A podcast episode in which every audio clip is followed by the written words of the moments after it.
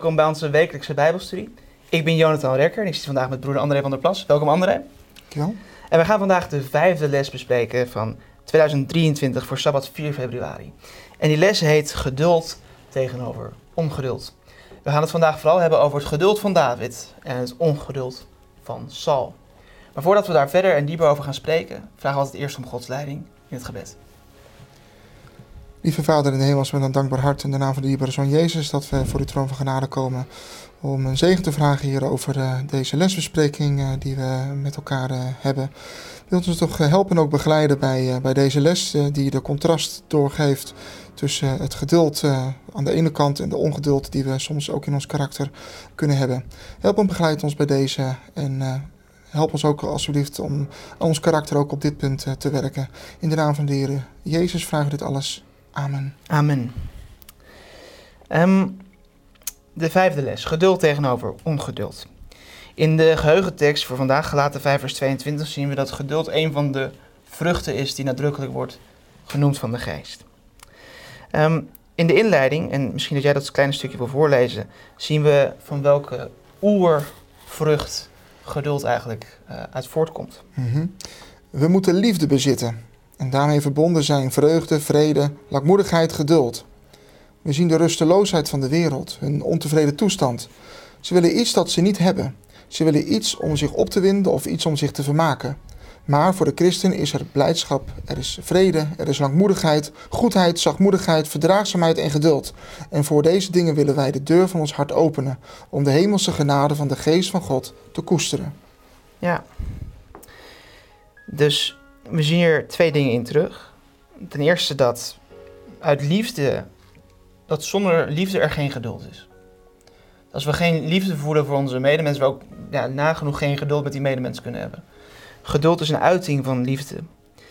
Um, we zien ook dat in de wereld er op dit moment in de wereld om ons heen er heel veel mensen die geen geduld hebben. Mensen dingen willen hebben die, die ze niet hebben. En dat is ook een vorm van ongeduld. Je ziet het uh, in, in alle aspecten in de wereld. De jeugd van tegenwoordig.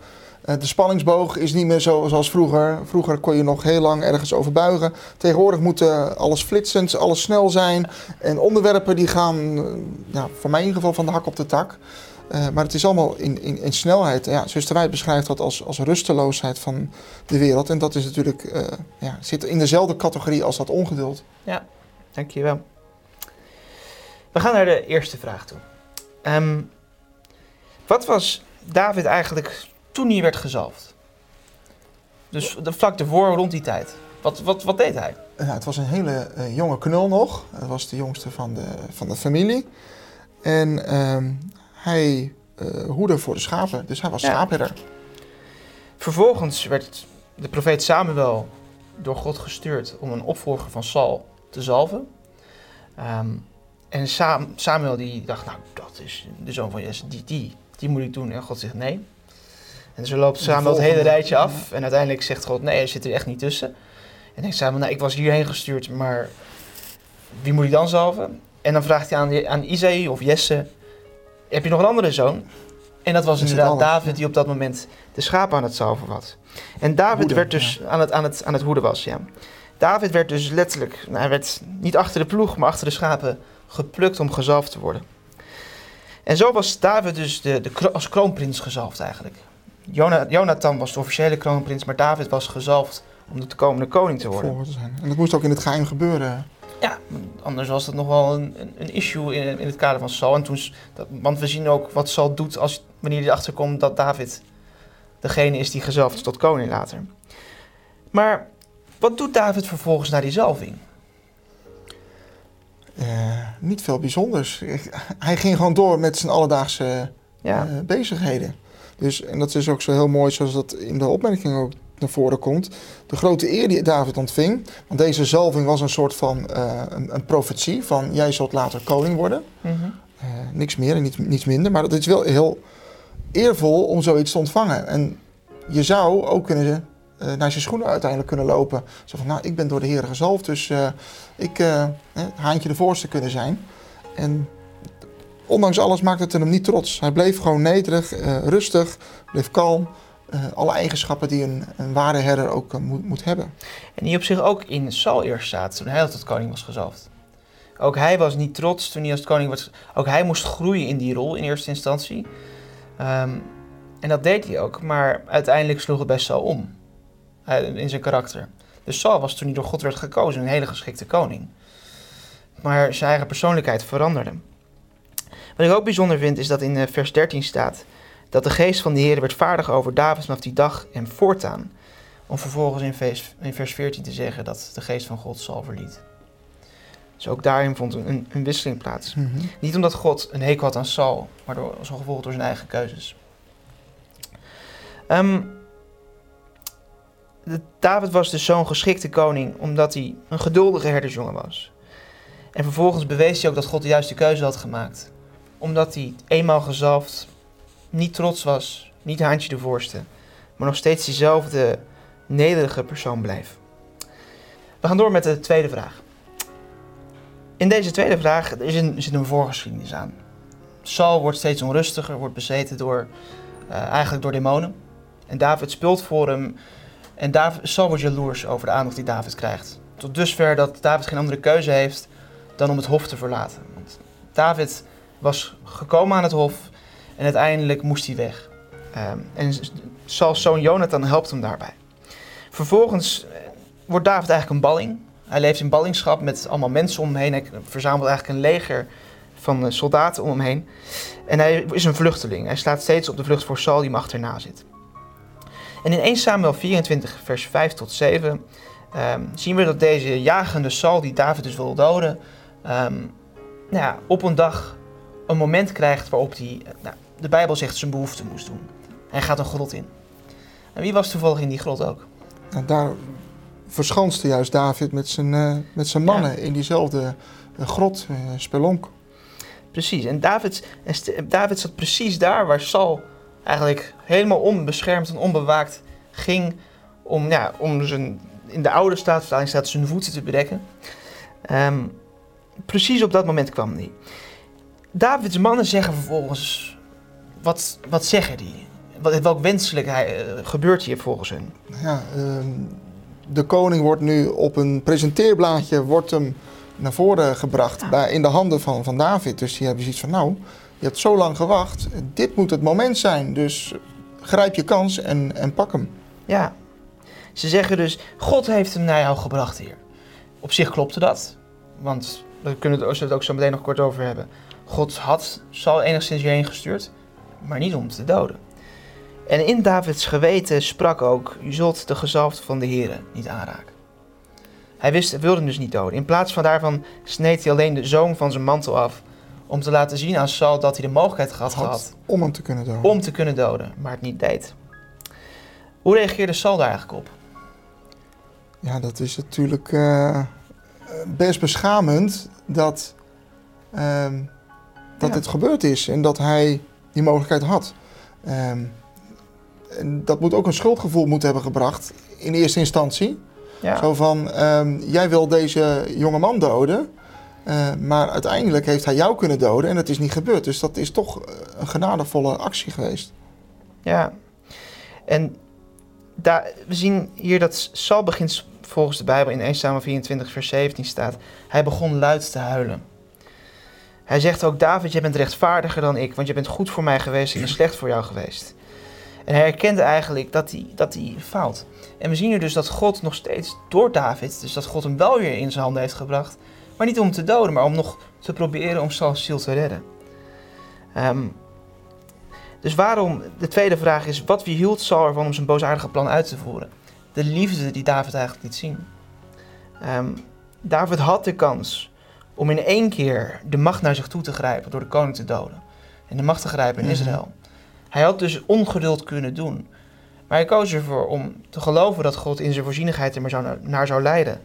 En niet het heft in eigen handen te nemen, maar te wachten tot Gods voorzienigheid uitkomst zou bieden. Ja, dan zie je ook weer het, de respect ook van David, dat ja. Saul een gezalfde van de Heer is geweest. En dat maakt niet uit hoe iemand zich daarna presenteert en dat hij uiteindelijk aan het ontaarden is.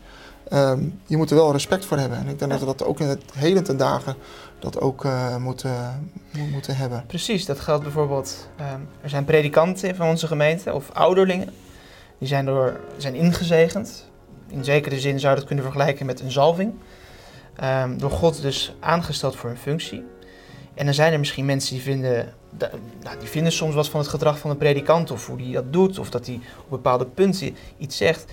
Maar nog steeds moet je respect eh, hebben, niet alleen omdat het een mens is, maar ook vanwege de functie die iemand heeft. Omdat hij door, ja, in zekere zin een vertegenwoordiger van God is. Um, dus dat is ook een les, een les voor ons, dat het feit dat iemand ingezegend is, betekent ook iets voor ja, het ontzag dat we zijn verschuldigd. En hoe we dus over een persoon spreken, dat dat nog kwalijker is dan. Um, dit was de eerste keer dat David het leven spaarde van Saul. Maar een paar maanden later, Saul is hier dus nog helemaal berouwvol van, oh nee, wat doe ik, wat doe ik. Maar al gauw worden overnemen de boze geesten weer de macht over Saul. En hij weer achtervolgt hij David. Welke gelegenheid heeft David vervolgens weer gekregen op een bepaalde moment in die woestijn? Nou, in de woestijn van Zif, daar lag Saul dus te slapen in een kampement die hij had opgeslagen met zijn, met zijn uh, dienaren, met zijn soldaten. En wat hij had gedaan was dat hij gewoon zijn speer aan zijn hoofdeinde had in het zand had gestoken. Ja. dat is ook logisch, want als je dan wordt aangevallen, dan heb je in ieder geval je wapen heel snel eh, ter hand. Ja, als ze dan zo vredig en rustig liggen te slapen en je kan dan hè, daar naartoe sluipen, is dus weer een gelegenheid dat David de mogelijkheid had om, uh, om Saul te doden. En ook weer uh, zeiden zijn, zijn dienaar, in dit geval was dat Abisai, van uh, kijk eens, God heeft dus vandaag deze vijand in jouw hand uh, overgeleverd. Dus ehm, als je het zelf niet zo fijn vindt om hem te doden, dan kan ik dat zelfs al voor je doen. Dus jij hoeft het niet te doen, um, ik hoef het te doen. En ik doe het gewoon in één keer, gewoon hop, door zijn hoofd, door zijn slaap. En dan uh, hoef ik het niet in een tweede poging nog een keer te doen. Ik kan hem in één keer kan ik hem doodmaken. En het is op zich heel begrijpelijk dat David dat ook zou denken. Maar ja, de eerste keer, als God hem nog een keer zo op een presenteerblaadje brengt, ja, misschien dan zal de bedoeling echt de zou God misschien de bedoeling hebben. En ook hoe venijnig de verleiding is die door de mond van Abisai komt. Hè? Ja, ik, ik, ik doe het voor. Dan heb jij geen bloed aan je handen. Um, en ik, hoef het, ik kan het heel snel in één keer doen. Hij voelt niks. Ik hoef het geen tweede keer te doen. In één keer is het klaar. te leiden. Precies.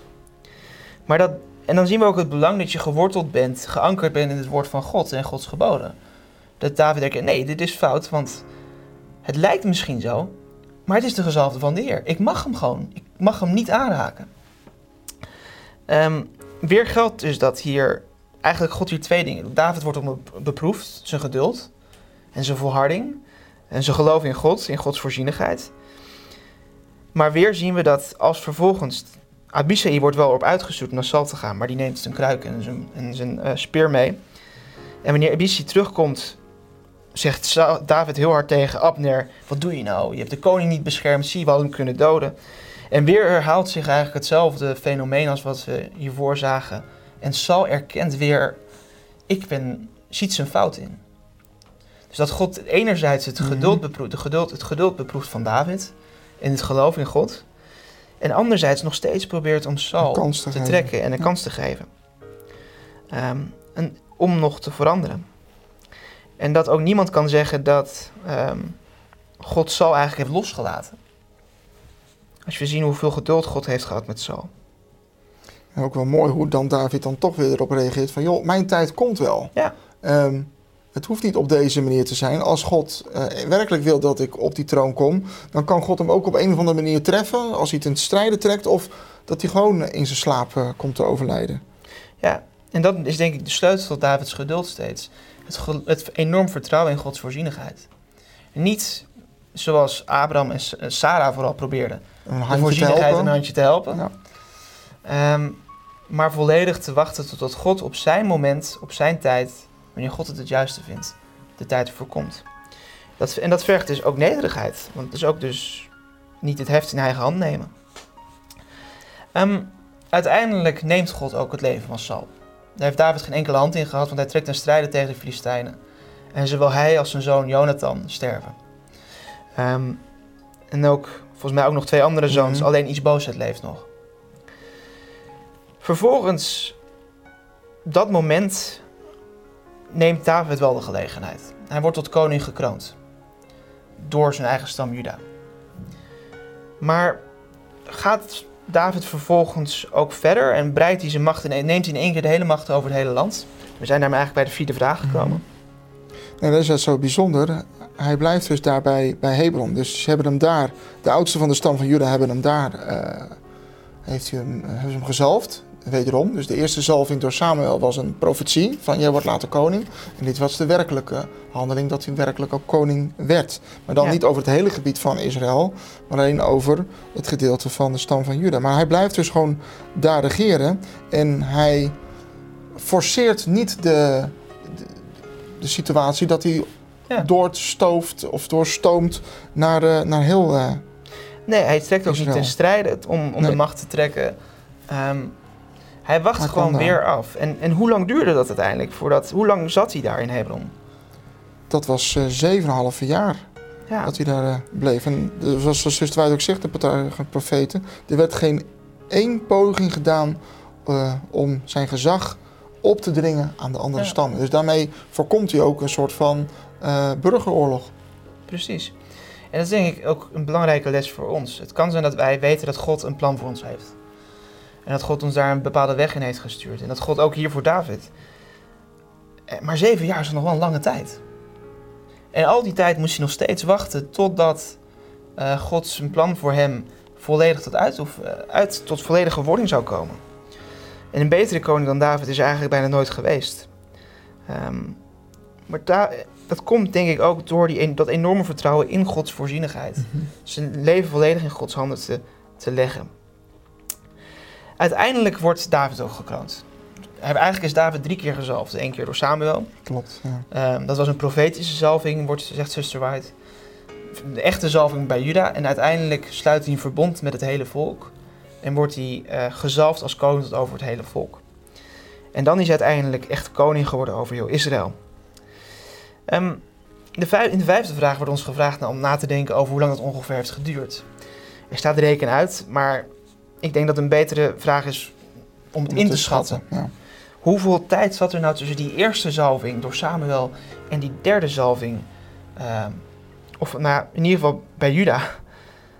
Nou ja, hij heeft totaal 40 jaar geregeerd. Ja, Dat helpt niet aan onze eh, eh, berekening. We weten wel dat hij natuurlijk eh, rond 70 jaar oud was dat hij, dat hij stierf. ja, met 30 jaar was hij dus ehm, koning ehm, over Juda. over Juda. En over het hele volk was hij dus... ehm, in totaal was hij 40 jaar heeft hij geregeerd. Dus 7,5 jaar is het vanuit de Juda, 7, 7,5. En 33 jaar dan dat hij ook nog een keer de rest van Israël Ja. erbij had. Precies. Maar dat geeft ons nog niet eh, oud- aan hoe oud hij was toen hij door Samuel werd gezalfd. Nee, eh, maar als hij 30 jaar was, dat hij eh, Toen? toen over Juda ehm, koning werd. Ehm, dan is de tijd die je nog moet gaan schatten tussen eh, de tijd dat hij gezalfd werd en de tijd dat, het, dat hij koning werd over Juda. En ik schat zelf in dat dat dan zo'n 15 jaar moet zijn geweest. Ja. Hij was, nou, rond de 15 jaar moet hij zijn geweest dat hij eh Goliath eh, oog in oog mee heeft gestaan. En vlak daarvoor heeft die zalving, die profetische zalving, heeft dan plaatsgevonden. Dus dan moet hij 12, 13 jaar oud geweest zijn, is mijn schatting. Ja, en dat is overigens niet helemaal ongefundeerd, want eh, in 1 Samuel 17 vers 5 tot 6, eh, pardon, 56, wordt hij een Elem genoemd, een jonge man. En daarna door Saul wordt hij in vers 58 een Naar genoemd, een, een jongen. Dus hij was waarschijnlijk nog een puber. Ehm, en dat brengt dus op het idee waarschijnlijk dat hij waarschijnlijk dus niet, niet veel ouder kon zijn dan 15. Ehm, dus dat hij nog niet, dat hij een, een, man in wording was. Een adolescent. Een adolescent, inderdaad. Dus waarschijnlijk heeft hij 15 jaar ongeveer moeten wachten tot zijn eerste kroning. En daarna, van 15 tot 30. En daarna nog een keer 7,5. Dus om uiteindelijk koning over heel Israël te worden, ruim 22, 23 jaar. Ja. En dat is veel geduld. Dus hij heeft langer moeten wachten om koning te worden dan dat hij daarvoor zijn leven was, zijn leeftijd. Een soort koning Charles nu. Precies. Ehm, dus dat vergde enorm veel, veel geduld. En wat was nou, we hebben het eigenlijk kort al gezegd in deze, in deze les, maar wat was de sleutel tot, tot Davids geduld in deze periode, in al die tijd dat hij moest wachten? Ja, dat is toch wel het ontzag, het respect hebben voor, uh, voor God. Dat hij daardoor ook gehoorzaam bleef en ook uh, ja, niet naast zijn schoenen ging lopen. Dus hij bleef daarin nederig. En wat je eerder ook aangaf, dat was juist een van de kenmerken die ook een, een herder moet, uh, moet hebben. Niet alleen hij heeft dat natuurlijk uh, ondervonden, ook, uh, ook Mozes is natuurlijk herder geweest. En op die manier heeft hij ook zijn ongeduld kunnen omzetten naar, naar geduld. Precies. Er was geen geduld, de Bijbel zegt er was geen geduldigere man dan Mozes. dat was diezelfde Mozes die kort daarvoor in, in Egypte had doodgeslagen. Ja. Althans, voordat hij wegvlucht uit Egypte, in Egypte had doodgeslagen. Um, het, het, de sleutel tot Davids succes als koning was dezelfde reden waarom hij zijn geduld kon uitoefenen, denk ik. En dat is omdat hij volledig vertrouwde op God. Hij liet het over aan God om ja, in Gods tijd te doen. En dat enorme geloof was waarom hij zo'n goede koning was. Ja. Um, en waarom hij ook zoveel geduld had. In Gods tijd komt het. In één vraag doen we het contrast. Bij de zesde vraag. Um, en dat is aan de hand van één vraag gaan we het dus over het ongeduld hebben. En dat zien we terug in, het, in ieder geval in één voorbeeld van Saul. Um, we gaan dus terug in de tijd. Saul die had een leger opgebouwd vlakbij de Jordaan um, om te strijden tegen de Filistijnen. En hij had ongeveer een jaar daarvoor afgesproken met Samuel dat ze op dat moment ten strijde zouden trekken. En Samuel zou komen om een offer te brengen. Um, Saul die was er al, was een week te vroeg. Die wachtte daar en die wachtte daar zeven dagen. En het volk werd onrustig toen ze zagen dat Samuel er nog niet was. En steeds meer soldaten begonnen te deserteren, weg te lopen. dachten, ja, als Samuel er niet is, dan, dan wil ik niet strijden. En waarschijnlijk ook omdat Saul onrustig was en ongeduldig. Uiteindelijk komt het moment dat Samuel had, de afgesproken tijd komt, en Samuel is er nog steeds niet. De Bijbel zegt niet waarom, maar in de opmerking wordt aangegeven dat God en had voorzien dat zijn dienstknecht niet meteen zou komen. Dat, uh, dat hij iets vertraging zou hebben. Ja. En dus, wat, wat, wat, wat denkt en doet Saul vervolgens? Ja, aan de ene kant ziet hij dus dat zijn leger uh, steeds uh, minder wordt. Dat er minder strijders zijn. Aan de andere kant denkt hij van ja, aan de andere kant moet dat offer ook wel gedaan worden. Omdat dat een ritueel was wat je deed vlak voor je ten strijden trok om in ieder geval de, mm -hmm. uh, ja, Gods, uh, Gods toestemming uh, daarvoor ook te hebben. En dat, dat de Heer ook met je zou zijn. En dat bleef natuurlijk niet ook uit. Dus hij kon aan de ene kant kon hij niet langer wachten, in zijn optiek dan. En aan de andere kant kon hij ook niet de strijden trekken zonder dat dat offer heeft plaatsgevonden. Dus toen heeft hij dus opgeroepen om, ja, om de spullen te brengen, dat hij dus zelf dat brandoffer en dankoffer kon, kon gaan brengen.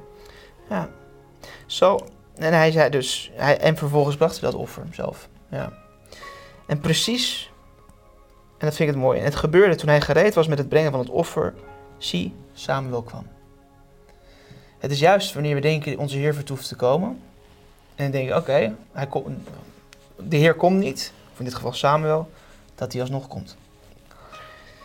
En Samuel zegt, wat heb je gedaan? En nu wordt je koningschap je afgekomen. En Saul probeert zich te redden, omdat jij te laat hebt was, heb ik mijzelf gedwongen om het brandoffer te brengen. Dus, ja, dat is ik moest wel. Dat is weer dat, uh, dat rebelleren, dat, dat, het, het, jezelf vrijpleiten, ja. uh, jezelf verdedigen.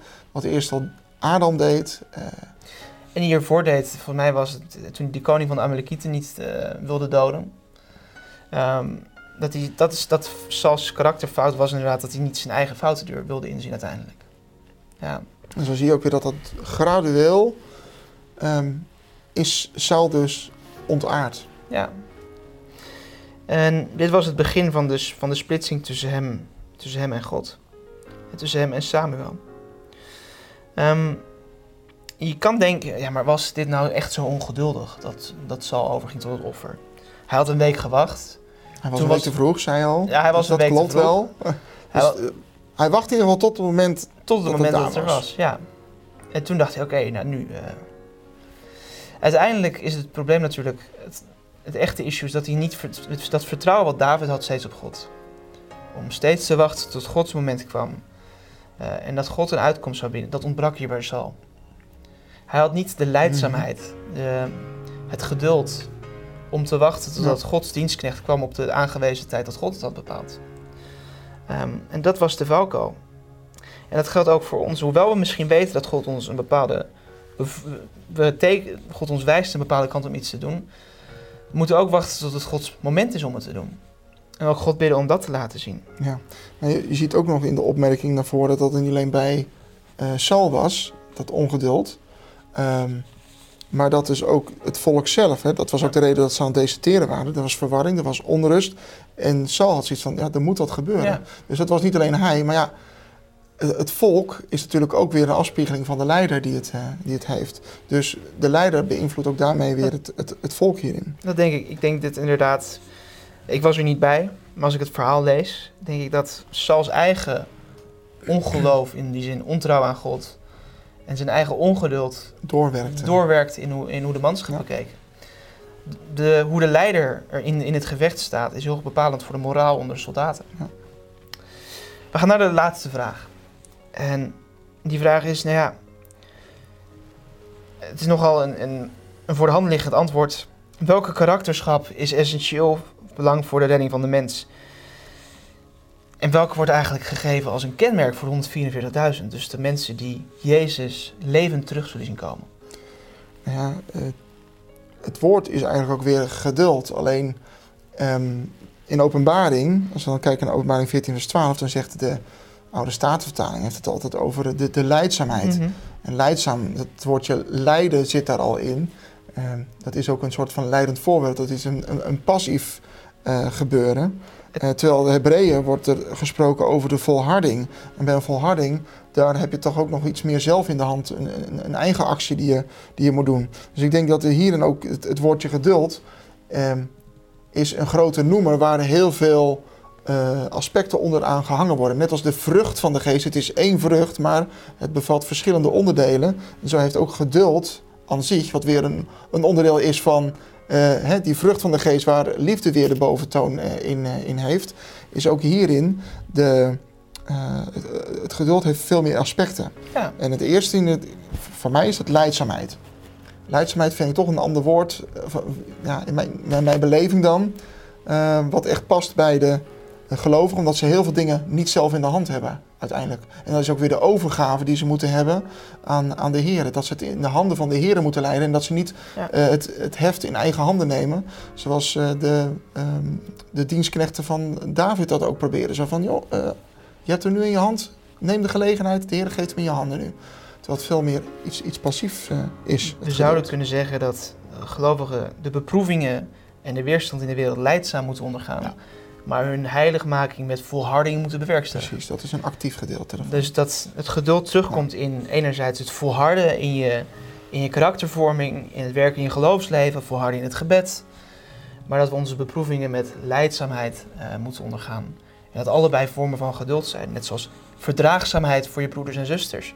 Is ook een, het verdragen van elkaars uh, zwakheden en moeilijkheden is ook een vorm van, van geduld. Ja. Het is kort, gezegd, het is een, een ongelooflijk belangrijke eigenschap voor een christen om te hebben. Zeker.